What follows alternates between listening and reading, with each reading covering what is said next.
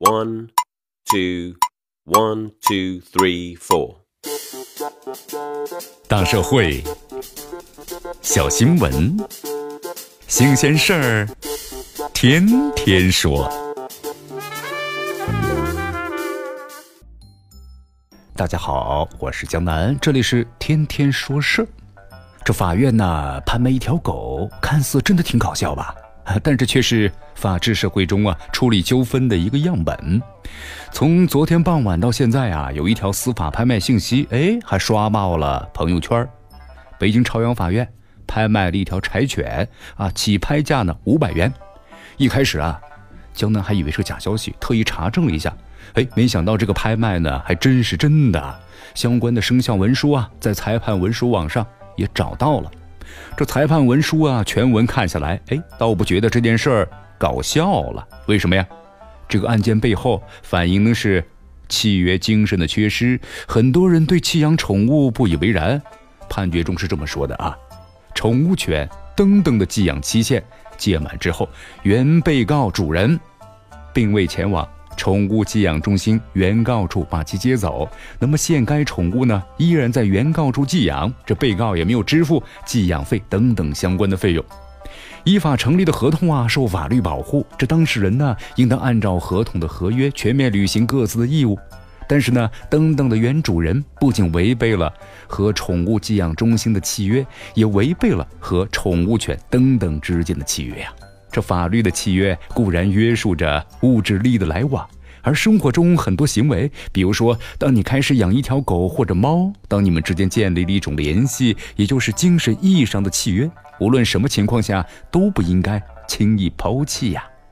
宠物犬等等在寄养服务中心待了一千三百多天呢，期间主人只接回去待过一周的时间，是什么样的主人如此漠视自己的狗狗呢？对弃养灯的如此的不以为然，对于这条司法拍卖信息啊，有网友就质疑了：这法律规定狗狗可以拍卖吗？可以，《民法通则》第七十五条第一款就规定了，公民的个人财产，包括公民的合法收入、房屋、储蓄、生活用品、文物、图书资料、陵墓、牲畜和法律所允许的公民所有的生产资料啊，以及其他合法的财产。所以说呢，宠物狗猫属于个人的财产。在这件案子中被强制执行进行拍卖，那是没有问题的。还有网友评价：这法院怎么可以拍卖狗狗？太不近人情了吧！但其实啊，不近人情的不是法院，而是登登那个不靠谱的原主人呐。他弃养了登登，同时也让寄养中心长期蒙受损失。法院的做法恰恰在维护法律尊严，同时也兼顾了人情，既给狗狗找一个新负责的新主人吧，也可以让宠物寄养中心啊及时止损呐。那么，另外再补充一点，为什么要拍卖灯的，而不是由寄养中心直接把它卖掉或让人领养取走呢？因为这是法院的强制执行程序，灯灯的原主人被告在生效判决规定的履行期之内，如果拒不履行。那么，寄养中心向北京朝阳法院执行局申请通过拍卖寄养宠物的方式取得一部分的执行款，这是合理合法的维权诉求。相反，如果是寄养中心私自处理或者拍卖，同样呢有违约之嫌。当然，拍卖所得或许呢对于寄养中心数年之间三四万元的损失相比啊，那真的是杯水车薪。但重点并不完全在于钱的多少。